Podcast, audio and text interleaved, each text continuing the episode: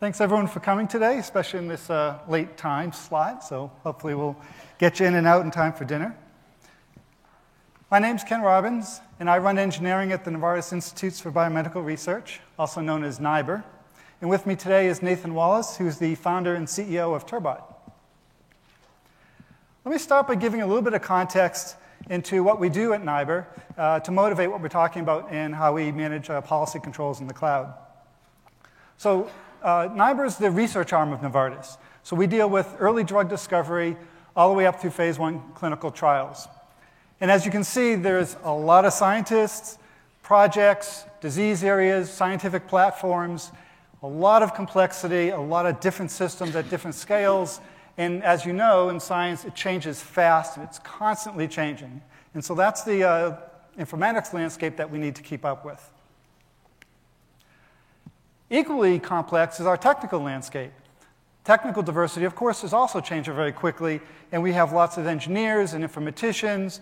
Uh, we have cloud apps, on prem, a lot of variety there, uh, bleeding edge new stuff, as well as some really old legacy things as well. So, our main challenge is that we have to figure out how are we going to keep up with the science and accelerate drug discovery in the face of this constant change high complexity, high diversity, uh, but we also have to keep control, compliance, security, monitoring of all this at the same time. So we've been using the cloud since, let's say, 2010, but generally in a very homogeneous way. Uh, a couple years ago, we started to build our new cloud strategy, which is really to shift to the cloud in, in a serious way. And one of the first things we did as we figured out what that strategy was going to be is we looked at this diversity and, and the landscape that we had to manage. And it was pretty obvious that we're going to have this order n problem. We're going to hand to mouth have to be managing individual applications, and that was going to be challenging. So one of the first things we did is we clustered our applications into six fundamental use cases. These were what makes sense for us. You probably might have similar overlaps with your own, but with some differences as well. But for us, these were the six use cases that mattered. And the characteristic uh, clustering criteria is there's, for each of these, there's a unique functional template or blueprint as well as a control requirement. That pair of those things together describe or define each of these uh, boundaries around these use cases. So maybe what I'll do is I'll walk through some of these just to give a little bit of a flavor of what they are, but also so you can see how we divide them. So the first we start off with is this thing called Tech Labs. This is our cloud sandboxes. This is where a um, informatician or engineer, anyone who just go into Amazon and do kind of whatever they want. This is where we transform the organization by giving people a place to explore and learn Amazon, download open source software, write new algorithms, whatever you might want to do. We give very little friction there, high freedom, but in exchange, we say that's only for public data. You can't use any of our private data there. So very few controls, limited on what data, and it's really firewalled off almost entirely from the rest of the network. So that's why it's safe to do that. So that's one sort of pattern. Next, we have this informatics labs. This is where our informaticians and our data scientists will operate. Again, very much like a tech lab, this sort of ad hoc workloads. But in this case, they need access to our entire data ecosystem. And so we have to have more controls because now we're opening up the network. And so there's a different shape uh, for what those controls are, and that's unique for that particular use case, or class of use cases. Then we have uh, applications and services. This is more traditional infrastructure as a service. And this is where you'll have your web applications, uh, web services, data platforms, things that are on infrastructure that's long running. So you can imagine this uh, there's servers that are running for a long time that need to be patched. Um, there's access controls and security groups. It's just a different shape and, and sort of control and compliance profile versus some of these other use cases. Uh, and this is, in fact, where we spend most of our time, at least in terms of numbers of use cases.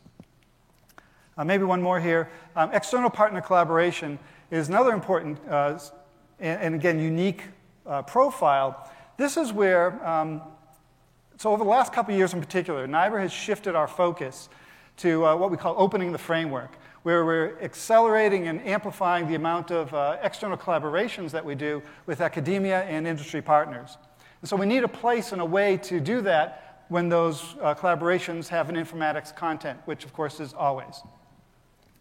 So, these, um, so we have this uh, environments for external partner collaboration where we have to be able to handle the control and compliance as well as the data sharing uh, uh, in this kind of common environment, which is, again, very different from some of these other use cases. We also have distributed computing. We have a, a robust internal HPC environment, but we also burst that out to the cloud. Again, different uh, sort of model there. Um, also, we have non Amazon, basically anything software as a service, platforms as a service, uh, we need to manage those as well. And that's just, you know, it's more vendor management than it is infrastructure management. So those are basically our, are the use cases and the clustering that we did. And by coming up with this clustered pattern, we can apply template so we don't have to do everything across um, every possible uh, combination of, of workload. So after we have our requirements, then we have to figure out what is it we're going, how, how are we going to build this? How are we going to satisfy these needs? So, of course, one of the very early architectural decisions we had to make was uh, what is our account model? Are we going to have one big single account, or maybe a small number, uh, or a lot of accounts? We're really excited and interested in this idea of using a multi account model because that gave us a really good boundary, which seemed to make sense for this diversity of workloads that we have. But like I said, we were in the cloud for a while in a very homogeneous sort of way. And it was really hurt our heads to try to figure, at least it hurt mine, how are we going to manage policy control and compliance and monitoring and know what's going on, which we have a responsibility to do, across a vast number of accounts. It just seemed like a silly thing to even contemplate. And so, really, by inspection, we didn't even run many experiments on this. We pretty much said that, yeah, let's not do that. So, instead, we opted for the single account model because that seemed understandable and manageable, and sure, we could handle that. So I use this picture here of this uh, large restaurant to be the model for what I'm talking about when I say single account model. In our case, we start off with a few accounts. You might have like dev, test, prod as separate accounts, GXP, non GXP, that sort of kind of uh, separation. Still, it's a handful. But any one account is a pool of many different workloads, just like you have many different tables here. So you have this common environment that people need to sort of separate from each other, but they still could bump into each other. You have a common kitchen, which has a fixed menu. Uh, it doesn't change very fast. It's really hard to accommodate a lot of different menus with one kitchen. And then, in order to get something from the kitchen, you have to use these black vested waiters to go into the kitchen for you. You can't have a shared environment and have everybody be autonomously writing their own IAM controls. Well, and that's when we started to find some breaks in this model. As we started to build out, we went for this model and we started to build out a few workloads and a few more. We recognized very quickly we were starting to bottleneck because we had to control the gate of who's going to write IAM. And every time a new workload came in, the team building that workload really couldn't write their own IAM policy because that's really got to be the centralized service, just like the waiters going into the kitchen. And then there were some other issues. We created some tagging standards, but now how you enforce tagging? Now you have to start forcing people into some automation models to make sure you get the tagging right. The whole thing, without going into too many details, as we started to scale, we could see the cracks in the model and realize that at the kind of scale we thought with the number of diverse workloads we have, you noticed I showed before we had 400 internal applications running today. Um, how are we going to do that when we go to the cloud? It just seemed like this was not going to work. And while we're scared about our ability to manage that, we recognized that it was better to lean into that and figure out how are we going to automate and solve that problem uh, because doing it in the single account model um, was just too brittle, wouldn't work. So, in good lean style, we stopped, we shifted and pivoted into a multi account model. So, here I got, again, I shouldn't be talking about food before dinner in a late session, but um, we've got a, another food uh, example. This is a food court um, in the Venetian, actually, but this one's in Macau because they had better pictures. And so, in our multi account model here, it's just like each one of these restaurants. Each restaurant has their own menu with many items on it, but each cuisine is very different. Its own autonomous team uh, and staff, access, food supply. They have some shared services across plumbing and electricity, let's say, but otherwise, they're all independent. So now shifting back to the cloud, how does that work with multi-account and what it meant for us. So by using this, what we call uh, an account as a container model, I can get this high diversity that we know we need. Just like you have each restaurant has a new style um, cuisine comes in, they can just build a new restaurant. We can just create a new account every time. So uh, we can accommodate that diversity without, it's always this, this clean separation. Now, if I have the separate account, it's very easy to give autonomy. I can give it a team, here's your account, you can go work in there and get some stuff done and focus on, on the results and not be worried, so much worried about making sure that your boundaries are clean. Another element which is actually easy to overlook and is the, um, you get unique limits with an account. Uh, you probably know Amazon has hard limits on, uh, on all the resources, but of course there's also soft limits on just about any resource that you might consume. These are done at the account level, right? So that means if I have a shared account and I have one workload using 60% of my resources and another workload using 60% of my resources, they're both causing each other to be throttled, and no one knows why, because each one is under the limit. Well, what if I now have dozens of workloads all using the same resource? Now, the best thing you could do there is increase all your limits to the max, which is kind of like putting a 500 amp fuse in your kitchen circuit. It just, that's not why we have limits. So, so limit um, ability to do at the account level helps when you're working with uh, workloads per account. And of course, with the separate accounts, I can also now give access control per workload, per that vertical slice of what it is you're trying to do, who should have access, as opposed to more of an infrastructure uh, model where it's maybe sliced across your role in the organization. You have access to servers, you have access to hardware, to application or middleware. You know, now I can slice vertically, which is actually really powerful and empowering because I can give exactly the right access to who should have access to which application, depending on what uh, its needs and, and control requirements may be. And of course, the obvious one is get this limited blast radius. When you have a fixed account boundary, generally the worst that can happen is something within that account, uh, whether it's uh, a hack or maybe someone runs some automation that decides that they should sort of delete all your EC2s, but it goes amok because you have a one-off error. Um, then you know, it's nice to have the account boundary to limit your, uh, your damage risk. And of course, cost management is really important. We don't talk a lot about cost because we're moving to the cloud for agility. We actually do save money, but we try not to focus too much on cost. But if you're not careful, of course, you know, it can grow really fast. By having individual accounts, each account sees their own invoice without tagging, which is really powerful. You can just see exactly what you, are spending and the breakdown across resources without doing anything at all. Amazon gives that to you for free. You can always aggregate things back up if you want. It's just hard to break them down. So the account, the breakdown of having a separate account is really powerful in that way. Uh, and of course, then you can also do something, uh, if you own an account, you can set a billing alarm because you know what makes sense for your workload. It's, it's, uh, lo- everything's localized. And you know, again, when you're in this larger environment, it's hard to do that. So just looking back for a moment on these use cases again, just to remind you what we had. And I'd like to show how we take these use cases, then we, multi, we map that to a multi uh, account model. And we, like I said before, we have the notion of a template which applies to both the function as well as the policy um, pattern that we're applying. So here's what a multi account model looks like at NIBR. And I'll start with these uh, tech labs that I mentioned. So for the tech labs, we have about 30 different accounts.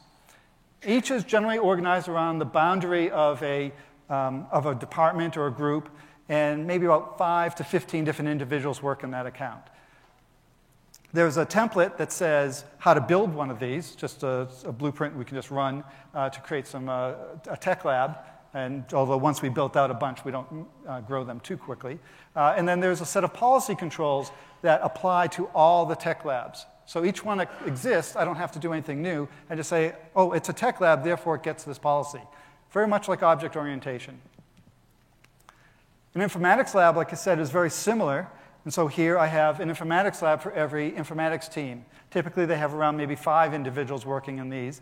Um, and these can grow and, and be added as needed. And again, I just apply a simple policy template that's different. The function is a little bit different. In informatics labs, you make uh, you know, some of the compiled applications available We wouldn't necessarily do that in tech lab. And certainly, I mentioned we have different control, so the policy pattern is different. Where we spend most of our time, uh, and they're very cookie cutter, but it's the vast majority of our accounts, is these applications and services accounts. And here we'll give a separate account for every discrete workload. So, product A, for example, uh, is some application, and so we will give it a dev, a test, and a prod. We'll give three different accounts to that team building that product. And the, um, the dev environment, the, the separation of these environments, they don't have to be separate, but almost always they are, is really powerful. So you can imagine you want to run some automation that says, uh, let's run dev 8 by 5. If I I can run that uniquely in the dev account, I don't even run it in the prod account. And so I don't have to worry that maybe something's mistagged or that there's a bug in the, in the uh, script that's going to start turning off and shutting down instances uh, because I made some mistake, because the environments are separate. It costs almost nothing to have a separate account, so I can just get that separation and I get this uh, goodness here. Uh, similarly, uh, we get the separate cost management. So let's say I'm looking at dev and prod and they cost the same. Well, you're going to, you know, the team who understands their workload is now looking at their cost and they can optimize that and they can recognize that, well, dev probably shouldn't be the same as prod. Maybe I should only run it 8 by 5 or something less. And then, of course, uh, another big aspect is the access control. Let's say you have um, a small number of users in prod that are going to have high privileged access, and everyone else might be read only, or even a totally different team running prod if you want but I can give super user access to everybody and their friend in dev and not, not be a problem. And one more example would be uh, product B on the right there. Uh, if you have a pure serverless application uh, or, or single page web app, then there really is no need to have separate environments. You can put those in one account. So we accommodate that. It's just most of the time it makes sense to separate them. Then distributed computing, uh, again, the functional difference here is usually it's run by a scheduler. Uh, there's a large IP space, which is uncharacteristic and different from, the, let's say, a tech lab, which doesn't need a large IP space. And then this uh, partner collaboration, you know, Amazon created the notion of an account. I mean, it's just sort of it's a natural thing to separate customers from each other. That's a pretty firm boundary. Well, if we're going to do a collaboration, all the parties also have to trust us. Sorry about that. All the parties have to trust us that we're going to keep everybody separate and controlled. So we allocate a new account for every partner collaboration, and we can set up the policies and framework for what a partner collaboration looks like. Again, it's that template of those accounts. So we have one recent example, which is really exciting. It's a three party collaboration uh, which is a little bit more challenging than the simple two body problem. And we have uh, two universities and an internal team all bringing staff, data, and algorithms into this environment. They're all bringing that in and all taking some of it out. And so it's a shared, safe DMZ where everyone can work uh, comfortably and, and, and, secured and controlled. And of course, there's some, uh, well, some common services. Consolidated billing, I mentioned we have there's billing information at the individual account level, but of course you can aggregate that up into a consolidated billing account. So I have a single PO against all these uh, many, many accounts. And again, networking, we have several direct connects. We bring those into a common account that the NetOps team can manage, and those are VPC peered out to the uh, rest of the accounts. And I mentioned earlier that we were shy at first about leaning into a multi account strategy, even though we kind of wanted to. And then once we decide to, of course, this is where that lives. We have an account that runs our automated guardrails. It's sort of, I like to think of it as like the for loop that goes across all accounts and says, what kind of account are you and what, is, what policies should you get? Both the policy template as well as inherited uh, variants for your unique um, instance of, of, that, um, of that template. And so uh, that's where that happens in this automated guardrails account is uh, oversees and manages and makes sure that everyone stays in control and compliance. And we actually started to build this ourselves because that was that pivot that we made, which helped us appreciate the problem uh, and understand it, and then recognize that it actually is a very big problem, which is obviously why we are scared from it at the beginning. Um, and Amazon gives you lots of capabilities to do that. We built a bunch and then recognized that this was, for us at least, uh, much more of a buy and then a build decision. And so that's when we bring in uh, Turbot, who uh, is the tool that we use that actually runs those automated guardrails uh, and keeps our environment safe now. So what we're trying to do is use this account um, as, a, as a container sort of uh, model to build a virtue cycle where I have multiple accounts, lets me give teams high autonomy and enablement, and that lets them be highly agile and innovative and keep up with this dynamic need uh, that we have to be able to uh, adapt to the science very quickly in order to accelerate drug discovery, which is our mission. But the activation energy to enable that is this automation. And so that's where we have that automation that helps us allow this goodness that's on the right side of the picture there. And um, to explain what that actually looks like other than so the, um, what I've described, have, uh, Nathan from Turbot will come up and explain a little bit more how Turbot actually does that. Thanks, Ken. Yeah. So, what was really interesting about working with Ken and the team at Novartis was that they realized something really early that actually takes many of our customers um, a long time to realize, and that's that power has completely shifted from the infrastructure team to the app teams. The cloud moves infrastructure to the app. And what that means is that basically now we have to move to a world where we think about that infrastructure being controlled in real time by the software that's working within it. If you have a single manual process, you're dead in the water. If you think you can review something or do it for them, you've just killed the agility of the cloud. You have to think about it in a different way. Ken and team were able to see that very, very early, and that led them to some conclusions like multi-account, et cetera, that got them moving. Now, as we think about how to automate out our compliance controls for the cloud, the key there is to have a philosophy about how we're thinking about that. We want to give agility to those teams to our app teams. We need researchers to be able to do research without being stopped. We need web teams to be able to move quickly. We need GXP teams to be able to move as slowly as they would like, right? but we don't want that slowest common denominator to no longer to take over the whole organization. That's traditionally what we did, right? We'd put the biggest apps in there, they move the slowest, we'd have shared resources and have everybody moving that way. So we have to rethink all of that in the world of cloud when we now have the ability for those applications to manage their own infrastructure. So at Turbot, as we've worked with lots of life sciences companies, financial companies, etc., to do this, we've got a few lessons I'm going to share with you now, and then we'll talk about uh, how that can all come together to give you a framework for automation, guardrails which enables that sort of agility. So the first one that Ken spoke about a bit was that multi-account model. We think of it as a lot as workload isolation, right? Accounts are beautiful hard blast radius to create that isolation, but even more importantly, we're in a world now with cloud where we can actually isolate entirely our applications on a networking level. Remember the days we had a physical server, then someone had a brainchild, let's create VMs, and now we're all excited for containers. It's the same thing. Applications now live in their own virtual data centers. We're completely isolating them out. That's technically interesting, but what's really exciting is it means that each application is now responsible for its own change control. We can kill the cab, right? We can kill those slow choke points that normally bring our organization down, right? So creating that isolation gives us safety, you know, all the benefits Ken mentioned, but it also allows us to work independently from each other. Now, the other part about cloud that changes completely how we have to think about our automations is that there is no way we can compete with it. If you're a central cloud team, you are not going to compete with Amazon. A thousand new features a year. If you're trying to choke those out or compete with them or build your own, you're going to come to reInvent very, very nervous every year about all the things you're about to have to do when you get back. But instead, if you can think about a way to enable your teams to use all these amazing capabilities, queues, you know, Lambda, whatever those things are, and work out how to enable those services for those teams, all of a sudden you're turning that speed of cloud that was scary if you're an infrastructure team previously to be an advantage right? Because now you're starting to ride that rocket and turn it into something that you can use as an organization. So the next part of thinking about automation is not to abstract it.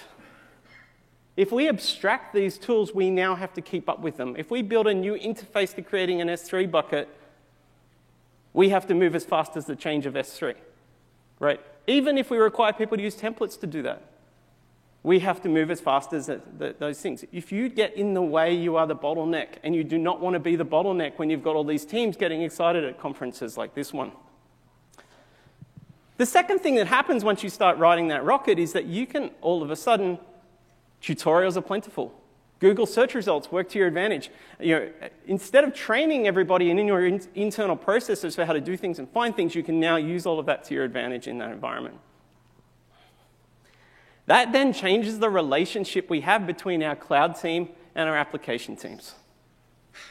Instead of an application team saying, you better do this for me, right? And then having a project manager to chase you, so then you get a project manager to combat their project manager, and then we're running around in a bunch of meetings. Now we're in a world where it's actually like, just do it.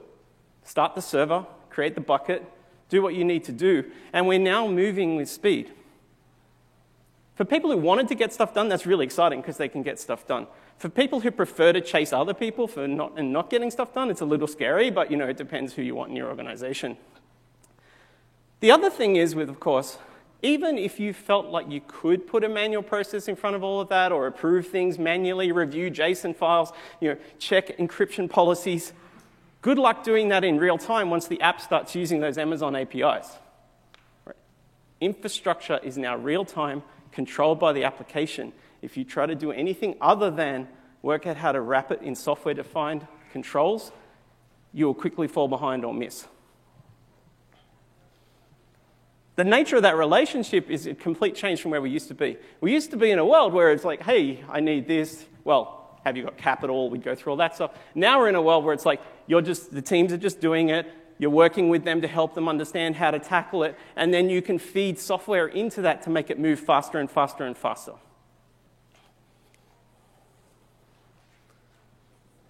Of course, once you've got this set up where you've got people now with the freedom to do things they want to do, we quickly hit the point where it's, whoa, that's a bit too much, right? So I'm very happy for anyone to create as many S3 buckets as they'd like and store as much data in as they'd like. We just send them the bill. It's their business unit, it's their bill, etc. But it better be encrypted. I want logging of all access to that environment, right? And there are other rules you might start to set. These are the policies or the controls you want to wrap those teams in to make sure you're keeping that environment safe. You have to think very carefully about what are your must rules versus your should rules. You must use encryption, you must have logging, you know, you should use this region, or maybe you must use this region, it's up to you.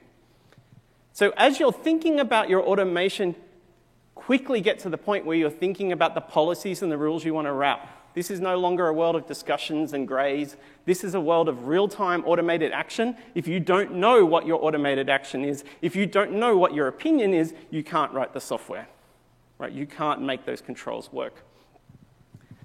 Now, as you get those policies flowing, all of a sudden you start to create VPCs with subnets, and then you go, oh, what are we going to name them, and what's the route tables, and what's our best practice around NAT gateway? Should they be high availability? You know, just to talk networking for a moment. You're going to have hundreds and hundreds of these policies and decisions as you move through in time. Be ready for that. Start building them slowly and gradually as you think about those problems for your organization, right? Most of them have been solved before, so there's lots of good advice out there. You can map to NIST, you can map to CIS, you can do that sort of thing. But you're going to have hundreds of decisions that were previously in SOPs, SOWs. Oh, Bob, who works down there, you know, always did it that way. Right, that's the organizational knowledge that's now wrapped up in software. And of course, the other thing is, because we're large, complex enterprises, particularly in life sciences, there's going to be exceptions. A lot of exceptions. Everything in S3 must be encrypted. We're all happy with that. Oh, but we're doing a public website. Okay, I can't encrypt that one, right? And you're going to end up with a lot of exceptions. So be prepared for that. Think about how you're going to tackle that in your environment and how you're going to manage those, control those, time them out, that sort of thing. We like to think about policies like this. We try to keep it really simple, similar to the way RFCs are written. You know, you must, you, Amazon Route 53 must be disabled everywhere. No one can use it except for maybe the DNS team, right? must, should, simple rules, and have a scope for those rules or exceptions. Now, once you've got your cloud team there setting some rules and some policies in conjunction with security, and you've got application teams actually doing interesting things, researchers starting to do great stuff, we're now in a cycle where we actually can learn by doing. We're no longer pointing our fingers at each other trying to get it done. We're now in a place where it's like, I need to use this. What tool can I use? right? The cloud team might be experts in how to do that to accelerate each of the teams, while the application teams know their business area the best. And we've changed the relationship from one of request fulfill pointing to one of how are we going to do this together? Can we create a policy exception while we work this out? Right, which is generally a pretty reasonable question that security would be happy with. Right? So you can start to change that relationship and allow people to experiment within that really tight blast radius you've set up within a set of policies you've defined, right, and exceptions that you're willing to make to those rules. And that gives you a large collaboration pattern and it allows you to really start to realign the way your infrastructure teams and your application teams and your researchers are working together. Makes it much, much more collaborative. And so that cycle then becomes oh, I need to use queuing. Okay, we get better at queuing. The next team can benefit from that, and around and around we go. Once we have all those policies and those different parts brought together, we're suddenly in a place where we can implement real time guardrails. This is the critical part. Checking is good, but detecting a problem and instantly correcting it is better. We need to be in a place where we know we're in control of our environment all the time, not at the point when we did audit a month ago, right? But all the time. Every S3 bucket now that exists previously, now, and in the future must be encrypted, and I want to ensure that in real time. If you're going to let your users use the Amazon console, use CloudFormation, use Terraform, use APIs, you've got to have real time controls. You can review their code, otherwise, you're going to have to review every piece of code they write, everything going on in that environment to stay in control. That's not practical, it won't work. But if you can start to set rules on the environment, like if I see an unencrypted bucket, I want to enforce encryption on it, you can now give those teams a lot of freedom and you no longer have to review all those projects on the way in reduces your workload, allows you to focus more on the new services, and now we're in a virtuous cycle. The basic pattern for a guardrail is quite simple. You're going to wire up things like AWS events in CloudWatch or Watch Your CloudTrail, it's up to you. Bring those events together from the different regions and accounts and consolidate them into a single place. You can roll out a thousand Lambda functions if you'd prefer, right? Or you can start to bring them together. But the key is you want to get them to a place where you have context about how to make your decisions where you know what your policies are and how you want to treat that bucket in that environment or that EC2 server in that environment. So you need to combine that event with the context so you can make a good decision. And that's when the guardrail comes into play to actually implement the change you want in that environment. Turn on encryption, delete the server because it's in an invalid place, whatever those actions are you want to take. Audit trail out those capabilities, report what's going on back to the users, right? And you're in that for loop that Ken mentioned, right? I can see an action happened. I know what I want it to be, take a response to that. That creates a new action, which I can then go, and we're going around and around, right? Once we create this loop, we allow console, we allow API access, we have all those different capabilities ready to go. Now, as you're thinking about your automation, it's one thing to create guardrails and patterns on people and to say, no, you can't do that. I can automatically fix that. But what you really want to do is start helping them move faster.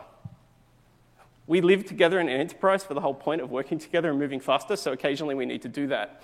Right? So basically what we do is we start to think about how can we create common language and models for these teams? If I'm talking IAM, I want to talk about read only versus operator versus admin. I don't want to talk custom JSON policy because I can have much higher bandwidth conversations with you. When I'm talking networking, I want to talk private network, isolated network, public facing, DMZ, you know, internal facing but with direct internet access. I want patterns that I can talk about. And then when I'm in a security view, I'm like, yeah, my application has two DMZ subnets combined with two private subnets, and we all know what that is, and with automation, we know it's in control. Common language and those patterns give us very high bandwidth conversations, and they allow us to roll out faster and faster as an organization as we learn. This is an example for IAM. Define your levels. Metadata access means no reading, read only, operator, standard common language that we can all start to understand and use faster and faster.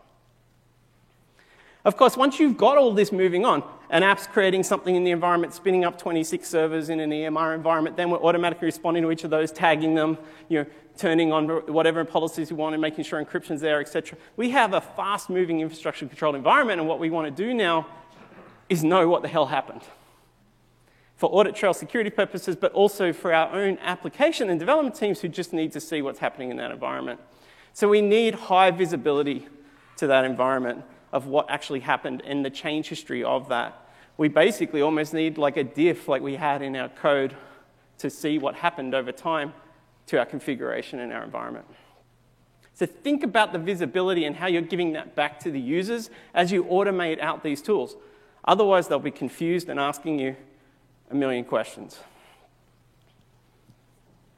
Once we've got those pieces together, we're really in a world of automation. We love to think about and talk about killing the ticket. If you see a ticket, you should be able to automate a response to it. If not, you haven't defined the problem well enough yet. Once you automate that response, you should never see that ticket again. We are automating out level one and level two. Anything that can be scripted for a human to handle can be automated out. And anything that can't be scripted for a human handle should go to the app team, probably. So we can rapidly uh, you know, move through our automation. And once we get those pieces together, we start to end up in a world of software defined operations. Our software defined infrastructure has software defined operations to help manage it. It moves in real time, it, it, it adjusts with it at that pace. So, what I was going to do was take an attempt to show you real quick what that actually can look like as it all comes together. So, this is an example of a Turbot environment which implements a number of automated guardrails. You log in using Active Directory, that sort of thing, to be able to see in the environment how that you, so you have that level of control. Users then see the Amazon accounts they have access to. They're two out of hundreds, right? Or they're three, right? Each person can see their scope of the environment. They can log in that, see things like their billing, etc. immediately. What's more important, though, is the fact that they can immediately go to that Amazon console. They are not abstracted from those tools. We want them using that native and direct access in this type of environment. Now, let's say they go to something like an S3 and do a very simple action like creating a bucket.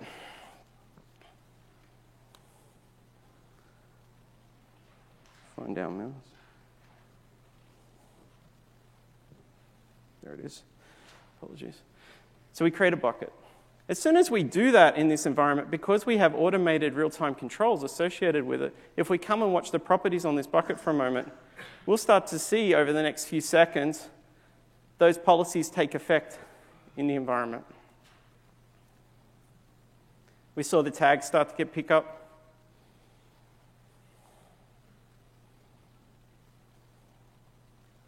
S3 returning slightly different results there. So when you look at the tags now, it's automatically picked up the tags to the environment and started to set those on that bucket. Refresh again, we can see now it's turned on the access logging for that bucket, a real-time control in response to a policy. Right? It's also done things like say you can't delete that or turn that off. Right? You're starting to give people the ability to create buckets, set up best practices, while giving them appropriate amount of control while letting them have a lot of freedom and access in that environment. As we do that, we also do things like, for example, bucket policy permissions, enforce encryption in transit. Right? Real-time policies done as detective and corrective actions in response to an action they took in the console. If we come back to Turbot, we can see that we've detected the fact that that new S3 bucket's been created. We start to create a history of that action and that capability there for what happened with that bucket. So we can see the controls here for this bucket. For example, the encryption in transit control, the tags have been set. We can look at that control and see the event that triggered it. This is the visibility I'm talking about, letting people see the events that led to the actions in that environment so they know how things were done and why they were done. That raised an alarm, which created an automated action, which then automatically closed the alarm. Visibility into a real time control operating in the environment. The decisions we're making there are tied to the policies which I mentioned. The idea that you can set those simple policies in your world to determine how you want things to work. For example, you might say, in this case, this bucket really needs to have versioning turned on. Let's enforce versioning. That's now a real time enforced guardrail that will constantly ensure versioning's on on that bucket. When you're managing your policies, you need to think about exceptions. Think about ways that you can see all the exceptions in the environment to a policy. So here the policy is I don't care about versioning except for these buckets. You might use version control to manage these. You might use an Excel spreadsheet. It's up to you. But you're going to have a lot of exceptions you need to think about in your environment, and how you want to manage those is important.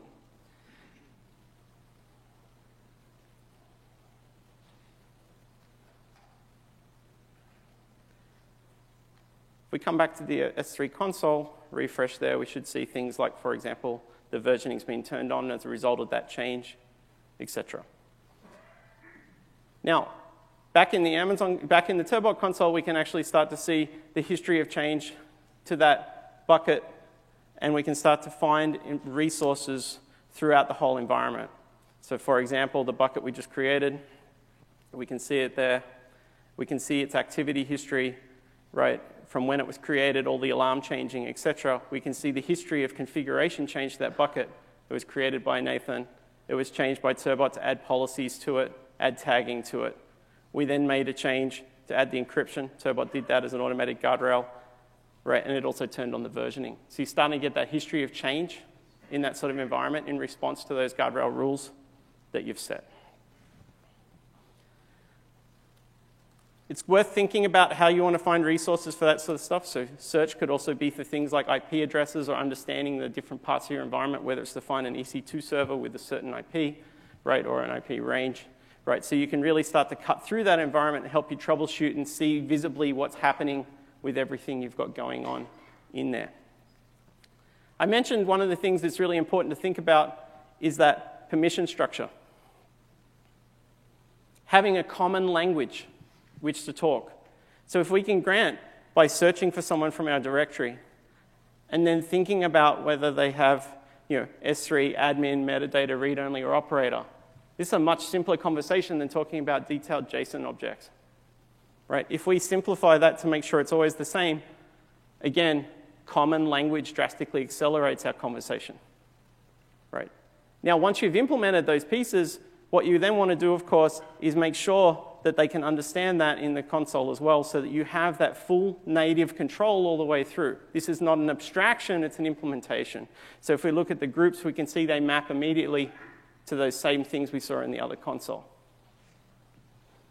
Right, so we're looking for that type of common language patterns that are deployed at scale, right, with real-time action and control through that environment.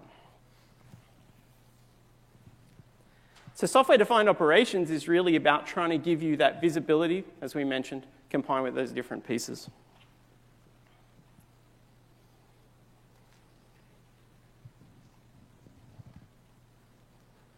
Now, for strategy nerds out there, you'll notice this is an activity system, as Michael Porter would describe it. And effectively, what we've just done with those decisions we took on the way through, I need to isolate my workloads so that I can implement different rockets in each one. I can combine them by teaching people how to work inside them and implement those patterns at scale. Right. That gives us a powerful set of things that all work together to allow our application teams to move faster and faster while we implement controls around them.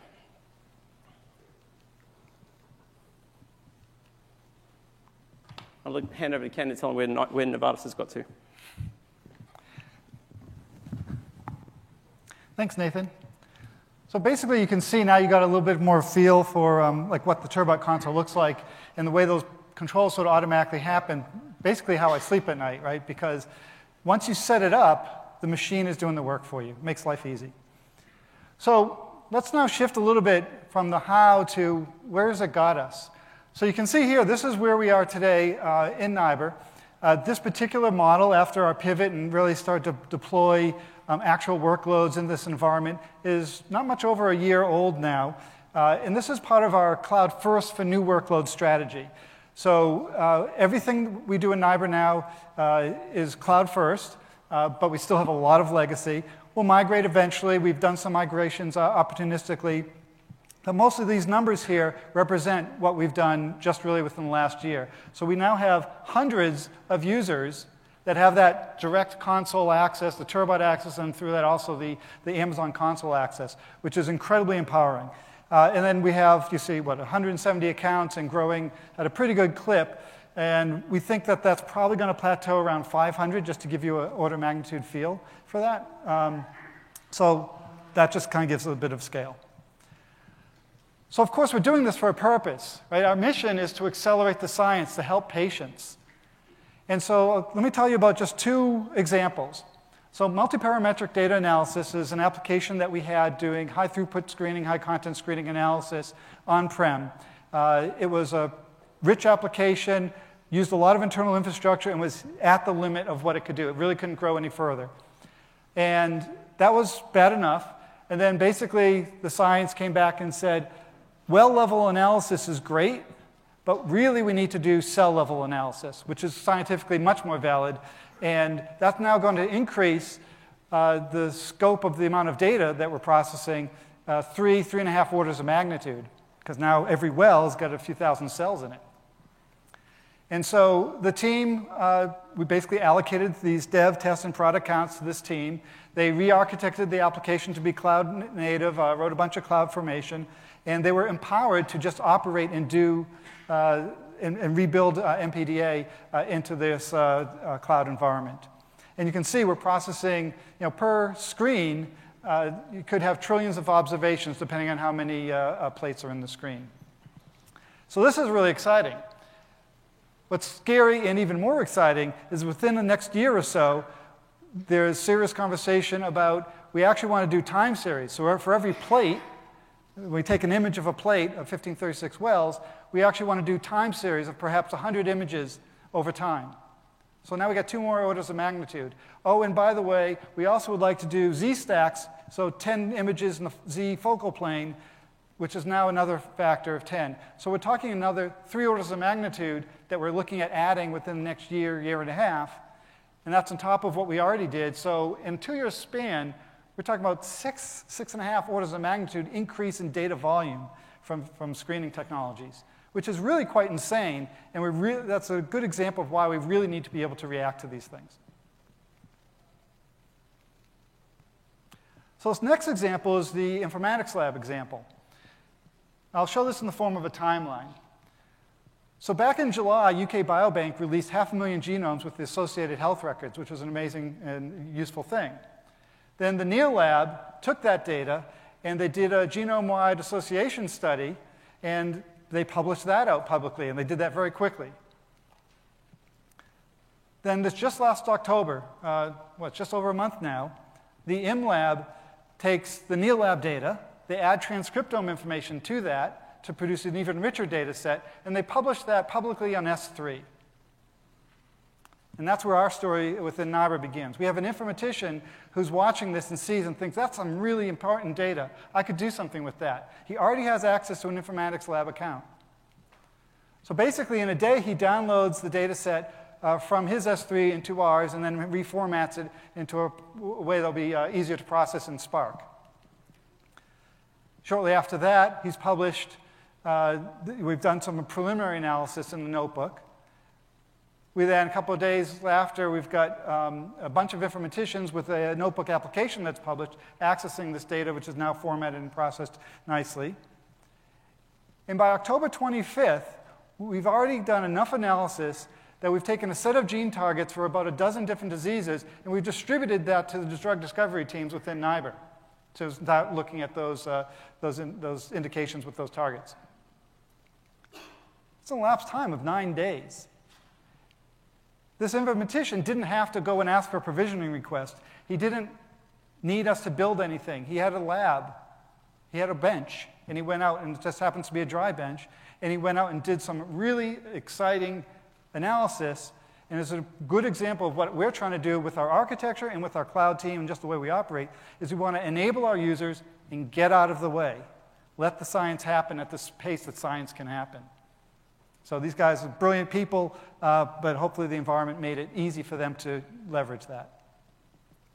There's some other aspects of the way we've done things that had a little bit of surprising uh, outcomes. We knew that moving to the cloud in a big way was going to be uh, important to the organization and be well received. The way we did it was a little bit surprising in the reception we got. And you can see some of the excerpts of some emails that I get uh, because this it really energized and invigorated our engineers and the informaticians and everyone's using this environment because of the empowerment model is something people are very thirsty for and it changed the way that people did the change where we did the change management, the way people uh, accepted the move to the cloud uh, in a very um, uh, rich sort of way. Uh, and they were highly productive, and people started doing side projects, and it just was a surprising sort of enabler that we just got more results than we expected. Of course, automation has efficiency benefits. We have um, some great internal teams, cybersecurity, the information governance, and network operations in particular, and others, all helped. But the core cloud team are four people that manage those 170 accounts and those 400 users, and that's going to keep on growing. And of course, we have one big TBH who has not been pulling their weight. Um, but we've got four people operating all of that which is a testament to the ability of just automation in general, but our ability to shift to a model where instead of dealing with this sort of order n problem, we can go to an order six problem and just come up with six templates, essentially. That's a little bit oversimplified, but you get the idea that we apply a template and let automation do all this work. We define those policies that, like Nathan was showing, and then we can just let the machine do the work. We don't need to have people in the loop. So I've covered some of these tips and lessons learned and, and observations uh, along the way, but I have some others on this list here that I haven't been able to touch on, and i am somewhat long-winded if you didn't notice, and I really want to go through all of these and tell you all about this stuff and realize there's no way we're going to fit that in. It's a whole other talk. So what I did, I, um, I did a blog post on this, and so if you go to that link, uh, kenrobbins.link slash reinvent. It sends you straight to the particular post where I basically just expanded on what these bullet points are. We can also talk about them during um, Q&A if we have any time left, uh, or certainly grab me or Nathan afterwards. We can talk about these as well. It'd be great. So basically, the, the big take home here is if you're in an environment that has the same sort of high rate of change, high diversity that we have, we found that the multi-account model is really powerful and that account as a container is enabling our users in a, in a significant way. Uh, but in order to do that, you really need the automation. Right? You can't just let that happen. So if you have the, uh, that model and you automate it so that you can keep the control, then you actually can enable this high innovation, high agility, and reactive nature to the needs of the, of the organization and the science and still not give up, but maintain even better control, real time control, compliance, monitoring, security. Uh, it's actually better than anything we've done otherwise. Uh, so we get not only can we keep up with it, but we can do it even better this way. And finally, I'd like to thank inside NIBR, we have, like I mentioned, some of the teams, there's some more teams here, great collaborations from uh, many different participants across the organization. Uh, but also, Turbot and Amazon are essentially surrogate members of our team. So I'd like to thank them as well for all their support to build this environment with us. And with that, I think we have time for maybe a few questions. And thanks everyone for your attention today. And Nathan and I can, uh, we'll see what we can do.